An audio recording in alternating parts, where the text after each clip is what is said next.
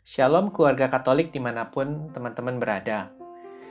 Kali ini aku mau sharingkan serangkaian pengalaman di mana aku merasa Tuhan itu mau berbicara padaku.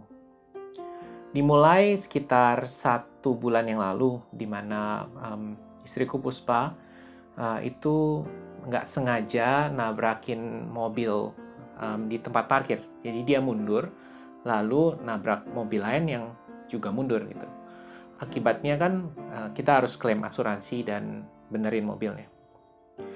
Nah, belum sampai seminggu, aku itu lagi mau keluar rumah, mau kerja, dan aku tambah sengaja tuh mundurin mobil dan nabrak mobilku yang satu lagi.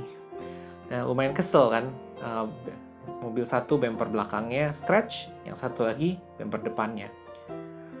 Lalu nggak lama setelah itu, aku kan punya sebuah tipot di rumah. Nah, tipot ini aku nggak sengaja uh, waktu nyuci itu mecahin tutupnya gitu. Dan aku lumayan kesel karena um, aku seneng tipot ini gitu. Nah, kan karena tutupnya tipot itu rusak, aku beli tipot satu lagi dong ya. Nah, aku pesen dari China. Dan uh, aku bersyukur hari ini tipot yang baru itu nyampe. Nah, tapi waktu tipot itu aku buka, aku tanpa sengaja ngejatoin uh, tutupnya tipot itu lagi. Jadi aku beli tipot ini untuk gantiin lidnya, nah malah belum dipakai, lidnya pecah lagi. Dan yang terakhir yang bikin aku cukup kesel juga, um, aku kan punya gitar. Nah gitar ini uh, belum lama aku beli gitu. Nah waktu aku lagi mainin, tanpa sengaja kukuku tuh mentok um, bagian atas gitarnya. Nah ya langsung lecet gitu kan kesel ya kalau punya barang yang baru itu um, belum kita pakai itu sudah ada kerusakan. Dan aku orangnya perfeksionis jadi aku um, cukup kesel gitu kalau uh, aku punya sesuatu uh, tapi rusak atau um, lecet gitu. Nah di sini aku merasa Tuhan mau ngajar aku sesuatu ya. Semua ini adalah barang kepunyaanku gitu dan aku bersyukur Tuhan uh, boleh cukupi gitu ya.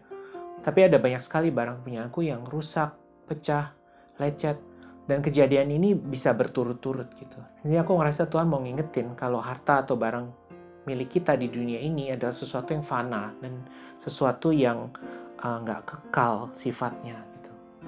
Lalu aku teringat ayat Alkitab di Matius 6 di mana ditulis Janganlah kamu mengumpulkan harta di bumi. Di bumi ngengat dan karat merusakkannya, dan pencuri membongkar serta mencurinya. Tapi kumpulkanlah bagimu harta di surga. Di surga ngengat dan karat tidak merusakkannya, dan pencuri tidak membongkar serta mencurinya. Karena di mana hartamu berada, di situ juga hatimu berada. Ya.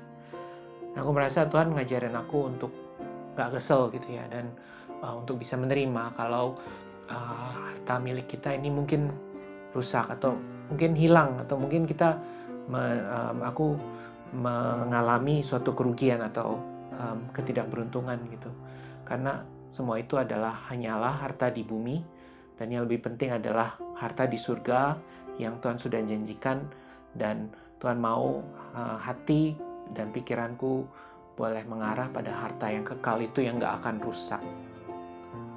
Semoga sharing pengalaman dan pesan Tuhan buat aku ini boleh juga memberkati teman keluarga Katolik yang mendengarkannya. Tuhan memberkati.